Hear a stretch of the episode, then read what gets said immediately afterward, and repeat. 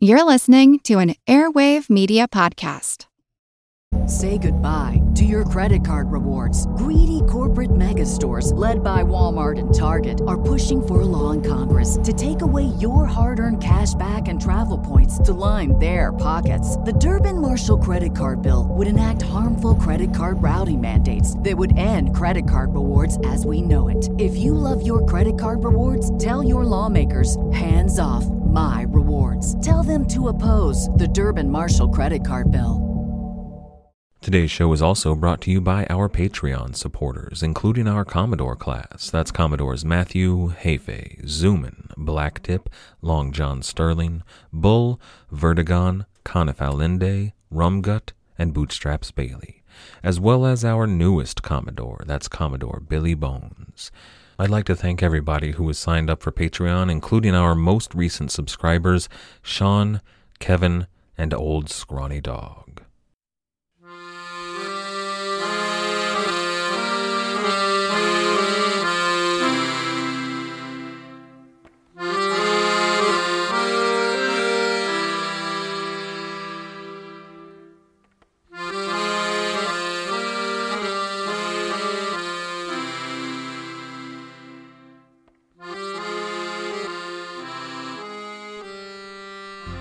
Hello. Welcome to the Pirate History Podcast. My name is Matt. Thank you for listening. When we left off last time, the English buccaneers, led by Captain John Coxon, had attacked the fort at Santa Maria. They'd taken the town and ransacked the mint there of all her raw, unsmelted gold.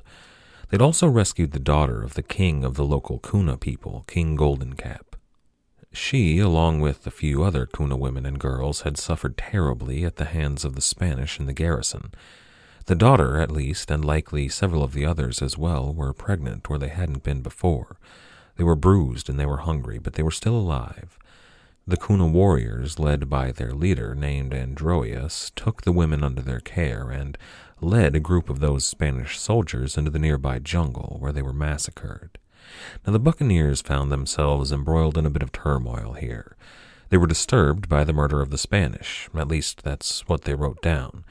They wrote of their horror at seeing the Christian prisoners treated this way, and of their desire to stop the Cuna in their killing of the Spanish. After all, what could three hundred and fifty hardened killers armed with muskets and pistols and swords hope to do against maybe fifty Kuna warriors that were armed with lances? And probably they had a few muskets, but come on. If Captains Sharp and Coxon and Sawkins really had any desire to stop the Kuna, they absolutely could have. Now, it's true they did have to preserve their alliance with the Kuna. If they stopped them, they might have to do so by force, and that wouldn't bode well for their relations with the natives of Darien. And they would eventually have to cross their lands again, which could prove treacherous if they made enemies of the Kuna. But no, I think the Buccaneers saw what was being done to the Spanish mm, not exactly as murder, more like justice. The English and the Spanish were old and bitter enemies, after all. It's not like they hesitated to kill each other whenever the opportunity presented itself. And they did actually save the lives of a few Spanish soldiers. There were maybe as many as a dozen Spanish officers who begged the mercy of the Buccaneers and received it. The English claimed them as guides and hostages against their upcoming incursions into Spanish territory and preserved the lives of their prisoners. Now, these weren't important people as these things were reckoned by the Spanish. They weren't generals or governors or priests, not the type of people you would typically want for a hostage. All the important people at Santa Maria had fled prior to the attack in ships that were filled with gold. The lowly soldiers were those who were left to die defending the walls of an empty fortress, but these men were probably the ranking officers who had left after the gentry fled. Now, our chroniclers can probably be forgiven for writing about their distaste at seeing so many Spanish men killed by the Cuna. It was undoubtedly actually pretty brutal. It was difficult to watch for anybody. This wasn't the heat of battle, which they were used to, it was a mass execution and our chroniclers were, by and large, middle class, landed English gentlemen. They hadn't been raised in the gutters of London or Dublin or amidst the rum sinks in Port Royal. They were different stock than most of the pirates. And we're actually getting to a point here where some of the Buccaneers were almost certainly loyal Caribbean Port Royal boys. That English invasion of Jamaica was more than 25 years gone by now. There were plenty of prostitutes in Port Royal and sailors passing through to bear an entire generation of young men who had no prospects but were eager to win a fortune in a career of high seas adventure. Now, not our captains, most of them were older men who were actually born before the invasion of Jamaica. They'd sailed for England in one or another of her wars, and they'd turned to piracy when those wars ended. And the accounts of voyages like these tend to focus on the captains. We almost never get accounts of the day to day lives of rank and file pirates. But there were, what, 335 men on this voyage whose names are virtually unknown. And really, it's their stories that I want to tell whenever possible. And today, well, today's story is small. It focuses on just a few men and the struggles they endured, not battles or the spoils they won, but day to day hardships. We have this account thanks to one of our educated gentlemen, but for all his education, all of his Latin and mathematics and science, in this story today, he was just a buccaneer. It reminds me, our story today, of movies like The Revenant. In scope, it's a very small story. There aren't any clashes between titans, but it does give us a snapshot of what life was actually like for all of the thousands of pirates whose names we will never remember. This is episode 41 Those Who Are Born to Be Hanged. Massed within the fort, those buccaneers were in that state of turmoil. Among the assembled captains, that is, John Coxon, Bartholomew Sharp, Richard Sawkins, Peter Harris, and Edmund Cook, they were deliberating on exactly what to do with the Spanish prisoners they had under their protection. Now, this might cause strife between the Cuna and the buccaneers if they were to stick out their necks for even one Spanish life. But there was one life in particular that was the cause of the trouble. He was the man responsible for taking the king's daughter. He was probably the commander of a unit detached to the Cuna capital to see that the Cuna behaved themselves. Now, King Golden Cap wanted his head in particular, but according to Basil Ringrose, he, quote, had promised to lead us not only into the town, but even to the very bedchamber door of the governor of Panama, and that we should take him by the hand and seize both him and the whole city before we should be discovered by the Spaniards, either before or after our arrival. And Panama was the goal. Whatever danger saving this Spaniard's life might have presented, the potential tactical value as a hostage was well, it simply outweighed the danger. So the captains deliberated on exactly what to do with this rapacious Spaniard and his companions. But under the surface, there was another, more dangerous sort of tension building. The men who were busy helping themselves to Spanish stores of wine and meat in the town, well, they were grumbling. Captain Coxon, the admiral of this here excursion, hadn't exactly proved his mettle in battle. All through their march across the isthmus, he'd whinged about the heat and the terrain. He was quick to suspect the Kuna of treachery, even after they'd proved themselves to be friends again and again. On the other hand, Captain Sharp had been ill when they landed on the main, but he marched through it. He toughed it out, he rode alongside his men, and he showed them exactly what he was made of. When battle came, he and Captain Cook had led the forlorn into battle. They'd taken the fort and lost not a man. Now, Coxon, he'd stayed back from the battle. He'd urged caution. He'd suggested another plan, more delays. He'd been the last commander to march on Santa Maria. When it finally came time to draw swords, well, he'd proven himself a coward. So the men weren't happy with their commander. Over their glasses of Spanish wine and tables full of rich food, well, they grumbled. Some went even a little bit farther. They suggested that perhaps it was time to see Coxon replaced. Captain Sharp had proven himself, and Captain Sawkins had been pirating longer than any of them. He was the most experienced, and he had proven himself brave during the battle. In the end, though, cooler heads prevailed. Right now, it was best to see how things panned out. Things were tense between them and the Indians. They needed to stay strong and not risk any sort of fighting amongst themselves. If they showed weakness to the Kuna, they might just decide to up and march home. Now, as it turned out, the Kuna were actually planning to march home. King Golden Cap had marched his own force on Santa Maria to see that his daughter was rescued safely, and right now they were preparing to leave. Their guides, though, the men who had led them across the isthmus, led by that man Androeus, were planning to stay with the buccaneers, but still no more than about twenty of them. The captains, though, finally came to a decision. They decided that they would spare the lives of their Spanish prisoners and carry them along to their next intended destination. That was the city of Panama. Panama had always been the target, after all. Santa Maria had merely been an opportunity. They found that they could secure the aid of their Kuna guides. They had the chance to rescue several young women and also to carry off whatever spoils they found in the town. And after all of the hospitality that they'd enjoyed at the Kuna city, it was the least they could do. So after Portobello and now Santa Maria, the pirates were amassing a respectable haul, but Panama, Panama was the jewel. It was a legendary prize. It was full of riches beyond imagining. It was the greatest storehouse of Spanish wealth in the New World. And they actually had a plan to harvest that wealth.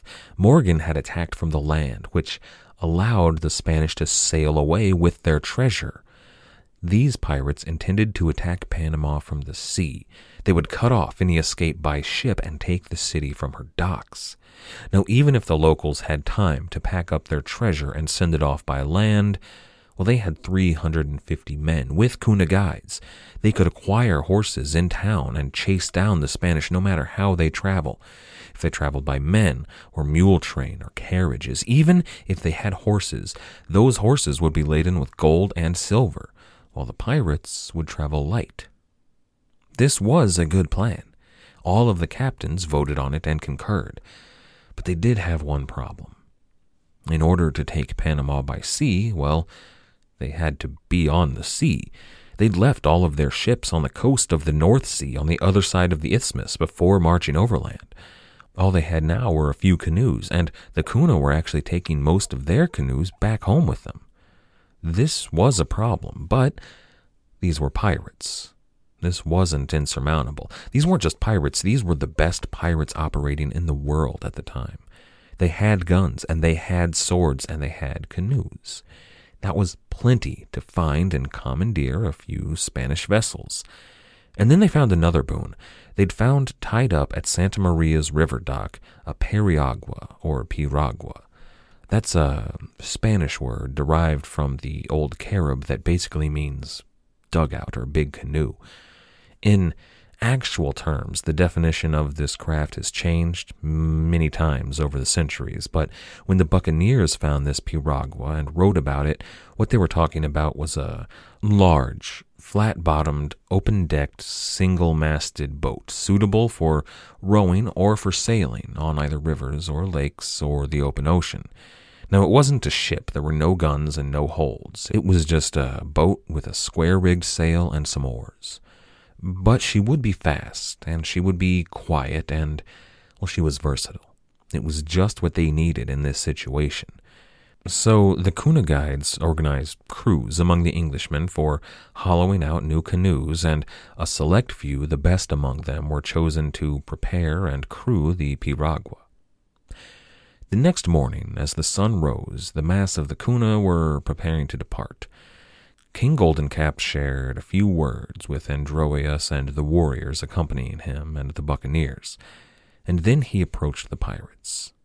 He gave them thanks, and he invited them to return to his lands whenever their errand was done.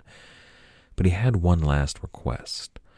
The Spanish had committed great crimes from this fort at Santa Maria. They had subjugated his people, made war on them, and finally carried away their daughters to this place. King Golden Cap wanted it burned to the ground. Now, the pirates had pillaged every scrap of gold and arms and ammunition and food that they could scrounge up, so they were happy to oblige. On the morning of April 10th, 1680, the fort at Santa Maria was engulfed in flames. The Kuna people rode north toward their home, and a force of 350 pirates, 20 or so Kuna guides, and maybe a dozen Spanish prisoners put into the River Darien headed toward the southern sea. I mean, picture that. That's right out of a movie, right? I mean, imagine Tom Hardy, bearded and cold eyed. Imagine him tying up his Spanish prisoner and looking downriver at the canoe of the departing Kuna. The air between them is shimmering from the heat coming off of the burning fortress, and King Goldencap looks back at him, his hand on the shoulder of his pregnant daughter, she turns back and looks at the pirates one last time. Then king and daughter turn around and row away. I mean, that's right out of Dances with Wolves or The Last of the Mohicans, right? Regardless, though, the English rowed south toward what they called the Bay of St. George. Now, today that's called the Gulf of San Miguel. On our website, I've added a few maps of this region of Panama. It might be helpful for you to take a look at those. Now, some of those are actually drawn by members of our pirate crew here today, but others will be modern topographical maps, and I'm going to label some of them with the route that our pirates took so you can understand where they're going, and I'll update it in the weeks to come as our story continues. But here is where our tale takes a sharp turn. Sharp and Dampier and Wafer, well, they all brush over this next bit, what is essentially the rest of today's story, with a single line in their accounts, at most. One of the three, Sharp, actually gives us the most description. He mentions stopping the first night, taking in water, seeing some gold in the river, and then sailing on to the South Sea. And that's it. He was probably in the Piragua, and he had an easy go of it. He does, in passing, mention that some of his men had troubles, but there is so, so much more to this story. Today we're going to follow the account of Basil Ringrose. He wrote of the pirates' departure from Santa Maria, quote, We all embarked in thirty-five canoes and a periagua, which we had taken here lying at anchor before the town. Thus we sailed, or rather rowed, down the river in a quest of the South Sea upon which Panama is seated. And he continues, among these canoes, it was my misfortune to have one that was very heavy and consequently sluggish.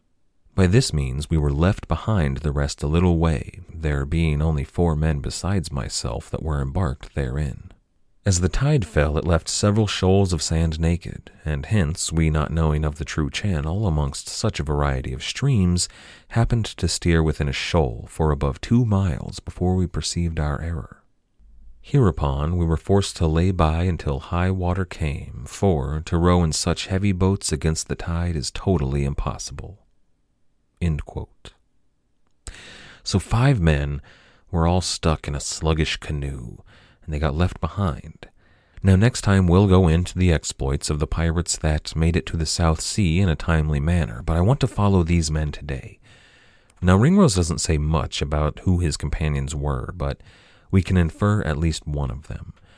It was that leader of the Spanish garrison at Santa Maria, that same man who'd so offended the Cuna and kidnapped King Goldencap's daughter. He was a prisoner in the custody of Basil Ringrose. Now, Ringrose spoke fluent Latin and French, as well as English, obviously, but on this journey he was to become acquainted with Spanish and acted as an interpreter.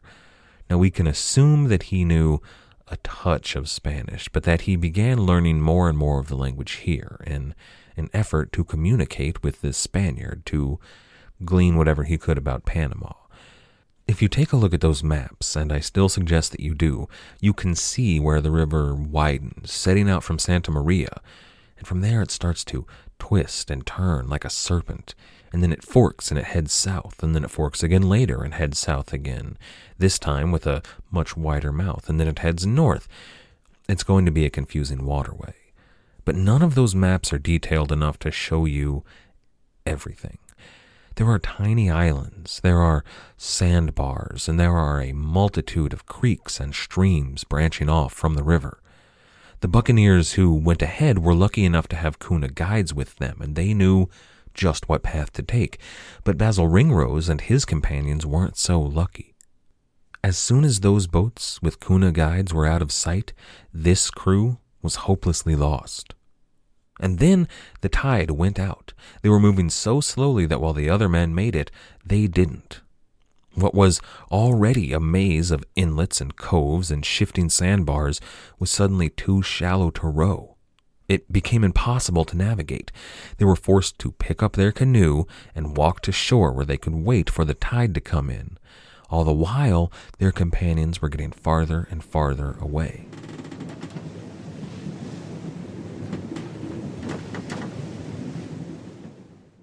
Say goodbye to your credit card rewards. Greedy corporate mega stores, led by Walmart and Target, are pushing for a law in Congress to take away your hard earned cash back and travel points to line their pockets. The Durbin Marshall credit card bill would enact harmful credit card routing mandates that would end credit card rewards as we know it. If you love your credit card rewards, tell your lawmakers hands off my rewards. Tell them to oppose the Durbin Marshall credit card bill. Everybody shush! William Shatner has something to say. Kat and Jethro, box of oddities. What do you do when the woman you love dies? Well, of course, you dig her up and you live with her. Aww. The show examines weird things. There are plenty of old photographs from this time period of children out in the streets playing in and among the dead horse carcasses. Oh, I miss those days. Things used to be so much simpler. Kat and Jethro. Then there's the urine wheel, which sounds like a really bad game show. Thing done weird things. Kat and Jethro, box of oddities. That is really mysterious. Join Kat and Jethro Gilligan Toth for the strange, the bizarre, the unexpected as they lift the lid and cautiously peer inside the box of oddities. The Webby Award winning Box of Oddities podcast from Airwave Media. After a time, though, the water returned. At last, they could finally get their boat back in the water, but they were almost certainly off the correct path, and they knew it. Regardless, they didn't have a choice. They had to row. Even if they were heading in the wrong direction, they would eventually have to reach the sea, right? Here's the thing Ringrose didn't know it, but this leg of the river was headed north, towards the sea to the south. Can you imagine that feeling? All of the doubt. The South Sea was to the south, but you were headed north. That's where the men before you had gone, but all day Ringrose must have felt that he was going in the wrong direction, thinking that they must have turned south at some point, but he didn't know where. Regardless, they chose to keep on. But after a day of rowing, nightfall came. They hadn't seen a sign of the other boats all day, but they were tired and they were sore and forced to pull the boat ashore. They stuck an oar in the sand and tied the boat up to her. They, quote, slept by turns in our canoe, several showers of rain falling all the night long, which pierced us to the skin. But when dawn came, they were once again off in their canoe. Perhaps, they thought, if they left early enough and made haste, they could catch up with the others. Imagine their relief and their chagrin when, no more than two leagues downriver, they came upon a small collection of Kuna huts and several canoes belonging to their friends. This was that same place where Captain Sharp had written of taking water and seeing gold glinting in the riverbed. Now, not all of the buccaneers were there, but those who were told Basil Ringrose and his companions of a good place to collect water nearby, where it was fresh and delicious. The Kuna insisted that this was the place to collect water, as there wouldn't be another good place to stop for some time. So Basil Ringrose and his companions went to collect some water. When they came back, all of the other pirates had already left. I mean, come on. They couldn't wait for just a little bit. It's like being the fat kid running the mile back in elementary school. All of your friends just go on ahead. But at least they knew beyond a doubt now that they were headed in the right direction. Their canoe may have been terrible, but it would get them there eventually, and they weren't, they now knew, that far behind. Ringrose wrote of their departure, quote, Such is the procedure of these wild men that they care not in the least whom they lose of their company or leave behind. It's like that line from Pirates of the Caribbean. What code is Gibbs to keep to if the worst should happen? Pirates code. Any man who falls behind is left behind. So they got back in the boat and they rowed hard to try and catch up, but it was all in vain. Near the mouth of the river leading into the bay, they were accosted by dozens and dozens of islands. Some were smaller, some were larger, but all of them were blocking the view and created an untold number of tiny waterways between them. Ringrose and his fellows rowed around for several hours among these islands, trying to find the channel that would carry them to freedom, but again and again they were turned around. Sometimes they were headed back the way they'd come. Other times they found themselves at a dead end of what had seemed like a promising waterway. Once again, they'd spent an entire day rowing in circles while the entire company of pirates left them behind. At last, when the sun was creeping down towards the horizon, they found the right path. They saw the mouth of the river and the Gulf of San Miguel. It was right there in front of them. And they couldn't reach it. The water from the Gulf was flowing so forcefully toward them that even though the Gulf was less than a stone's throw away, they couldn't throw their undermanned and ungainly canoe into it. They struggled and they struggled against the current, but finally they were forced to give in. They let the current carry them back toward the islands that had so vexed them all day. They tied the canoe to a tree on that nearby island and waited for the tide to turn they didn't have even a moment to rest. That water that was rushing in, it was what they called the young flood. Well, it was bashing their canoe on a broadside. It was rocking it back and forth so forcefully that a steady flow of water was flooding into the boat, threatening to sink her in four fathoms deep water. For two hours, Ringrose and his men filled buckets with water and dumped them from the boat. They were bending and heaving and bending and heaving. All of this after a long day of rowing and then after a fierce struggle against an unyielding current. Now, imagine all of this from the point of view of their Spanish prisoner. Up until about four days ago, he'd had a pretty cushy life. He was a middling officer in a Spanish garrison that minted gold coins for the king. He had a house to himself. He had fresh beef. He had decent wine. He had men to order about, and the opportunity for just a little of that gold to fall into his pockets if he played his cards right. And then, for the past few months, he'd even had a young Kuna girl, royalty even, to visit whenever his shifts were over. He had to share her with some of the other officers, of course, but it still wasn't bad at all. And then those English dogs, those corsairs, had marched in and killed his men. They'd let the Kuna kill even more of them, and then they'd burned his home to the ground. And for the past two days, he'd been silently laughing at their incompetence behind the oar. They'd been lost, and they'd been struggling and cursing God Himself. All the while, our Spaniard was tied up in their boat, feeling oh so superior to them. The one fellow, the bookish one who spoke a bit of Spanish, he wasn't so bad. He wasn't the typical sort for these scoundrels, but still. But then the young flood happened. Then water started rushing into the boat. So the Spaniard was cut free. He was handed a bucket and he was told to pitch water from the boat. For two hours he worked beside the English pirates. For two hours he forced his arms, which had been for days tied up in front of him, to scoop water. It was clear that this was his only way out of this situation, and perhaps even his own life depended on his working with these Englishmen, with these Lutheran corsairs. Do you think, when the young flood had ceased and they were safe, that he was tied up again? I mean, he probably was. They weren't friends now, but it must have been tough to bind the hands of a man who had just helped save your life. Now, I like to think that at least Ringrose took the opportunity to thank him and maybe loosened the knots just a little bit. Now, after all was said and done, they rode to another island, just about a league off, which had ample space to land and make camp. Ringrose said of that night, quote, It was from the loss of our company and the great dangers we were in, the sorrowfulest night that until then I had ever experienced in my whole life.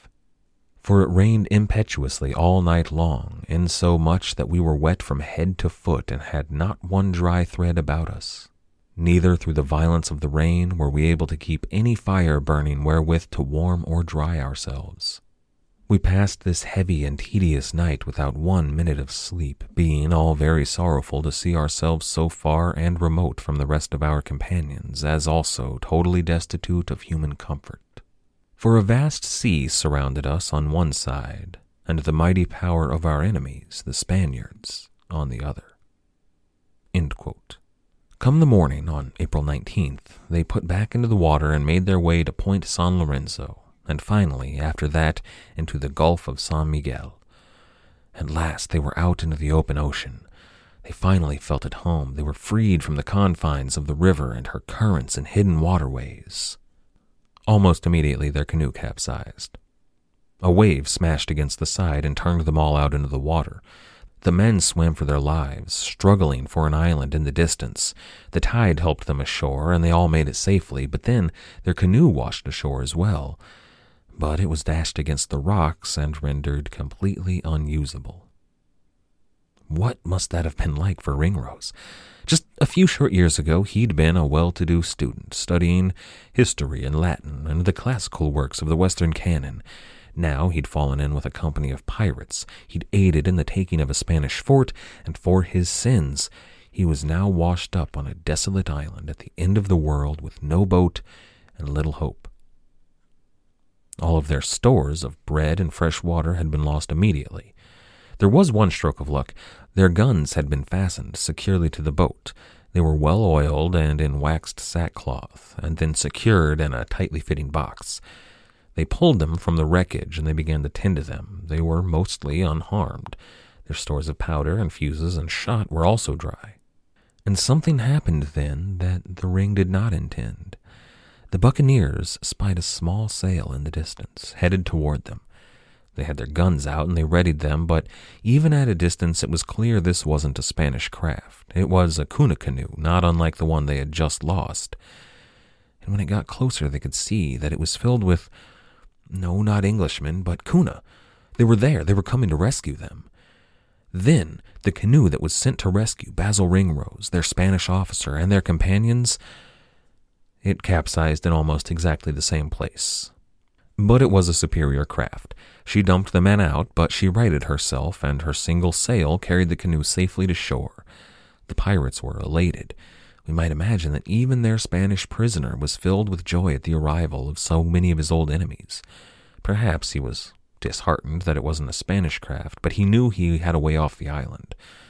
Bartholomew Sharp wrote of their plight, quote, one of our canoes being overset with men in her. But it pleased God that with extreme danger, even to those that rescued them, they were all saved. It being a certain truth that those who are born to be hanged shall never be drowned. He wrote those words after their voyage had ended, after some of their men had been hanged in the dockside at Port Royal. Others had their necks on the chopping block in London, but that's a story for another time. For now they were safe. After everything they'd been through, Basil Ringrose and his friends were on the ocean in a much better canoe with Kuna guides, and after their days of toil, they had a sail and wind to carry them to their companions. Night fell as they were making their way to a nearby island. A heavy rain began to fall, and it quickly grew so dark that they could see almost nothing. In the distance, though, they saw two points of light spring up on the shore. They were campfires, and the ship adjusted course to meet with their friends and comrades. One is forced to wonder when exactly they realized what was coming. As they approached, did they see that the camp was empty? Did Ringrose notice something was amiss? Did the Kuna? Apparently, Androeus, who was among their rescuers, was calling out for his brothers as they neared the shore. Did the Spanish prisoner realize? Did he see the camp laid out on the shore and know what was afoot? If so, was he collected enough to keep his quiet. As soon as the boat made landfall from the tree line, two score Spanish soldiers emerged. Even amidst that downpour, they wore armor and had muskets at the ready, all of them pointed at that tiny canoe. Six of them came forward to lay hands on the boat, but at just that moment, the Kuna jumped from the craft and ran for the tree line. The Spanish guns moved to follow them, but as soon as their feet hit the land, the Kuna were disappeared into the jungle.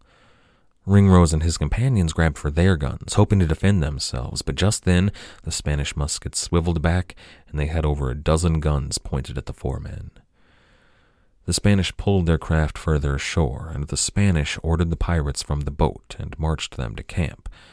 They recognized the officer as a Spaniard and as a prisoner, and even if they didn't know him, they cut him free.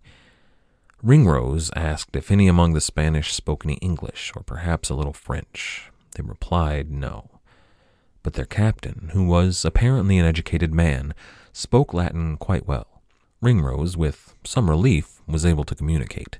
He learned that some of these men had been captives of the other pirates who had gone on ahead. They'd been taken from Santa Maria, but then freed. The rest were a company of militiamen on patrol who had set a trap after learning of the Englishmen in the region. So the pirates were led to a hut with a fire burning inside. The pirates were forced down to their knees. Their hands were bound behind them, and they were made to wait while their captain pulled Ringrose up and pushed him inside. Placed in the fire were all manner of implements. There were pokers and pincers, and they were growing red with the heat. A blanket lay on the ground nearby, and on said blanket were daggers and shears and leather bindings. It was a rudimentary collection, but bindings and hot irons and blades. Ringrose knew that he was to be interrogated by the Spanish captain. He would suffer torture at this inquisition. He would give up all he knew of the English plans, and then he would die. Painfully. The captain cut his hemp bonds and laid him on the ground, and then, before he had a chance to reach for his irons or even to ask a question, in walked the haggard and weather beaten prisoner Ringrose had sailed with on his voyage to this place. The two Spanish officers began to speak, and it quickly became heated. Ringrose only understood a little bit of Spanish, and he couldn't keep up. Their voices were tight, however, and they kept looking over in his direction. After a tense several minutes, the captain relented, and he bowed his head. They turned toward Ringrose, and in Latin the captain explained to him what he and Ringrose's former prisoner had discussed. Apparently, Ringrose's prisoner outranked the captain. He had taken command of this militia force. They had indeed intended to torture the English rovers, but the captain interceded on his behalf. So, quote, the captain arose from his seat and embraced me, saying that we Englishmen were very friendly enemies and good people. Withal, he desired me to sit down by him and to eat. He told me that for the kindness I had showed, he gave us all our lives and liberties, which otherwise he would certainly have taken from us. Thus he bid me likewise take my canoe and go in God's name, saying withal, he wished us be as fortunate as we were generous. Now, the Spanish did invite the pirates to stay the night, but they thought it better to decline. The soldiers, there in the camp, just as they had pulled the canoe ashore, well, once the pirates were in her, they pushed the canoe back to sea. Ringrose and his mates paddled along the shoreline until the Kuna, who had run from the encounter, came from the tree line and emerged to join them. They spent the night at sea, despite the shore being so nearby. They wanted space between themselves and the Spanish, and the opportunity to run should the Spanish change their mind.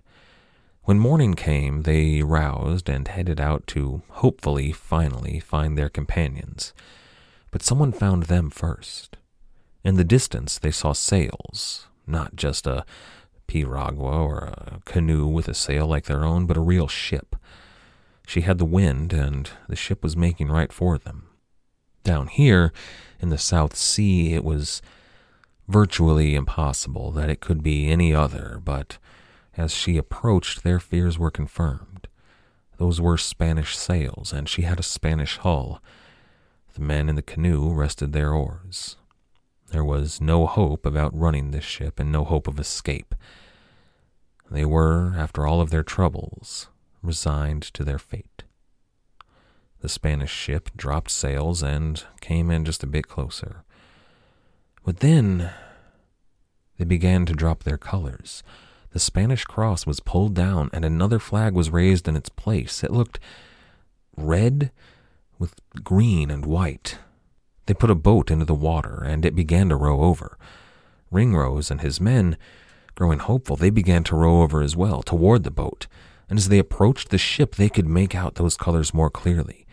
It was a red banner adorned with green and white ribbons. It was the flag of Captain Bartholomew Sharp. Next time, we're going to look at the other half of today's journey. We'll follow Bartholomew Sharp and William Dampier and John Coxon and all the rest of them, and we'll discover exactly how they came to be in possession of a Spanish ship just in time to rescue Basil Ringrose. Before we go, though, a question. That bit at the end with the Spanish soldiers on the beach, that trap laid for Ringrose and all of his companions. Well, first of all, I should mention that I told the story almost exactly as Ringrose did, though I did add a few flourishes of my own. I want to be clear that some of the details and emotions were my additions to that part of the story, but I feel justified in adding them. Because, do you believe any of that? I mean, Ringrose wrote it down. He published the account, but it seems too spectacular to be true. All in one night, he was captured by the Spanish. He was declared too kind to be tortured by their enemies, and then he was set free by his Spanish captors who just happened to be friendly men. I mean, personally, I love the story, but I think it's just that.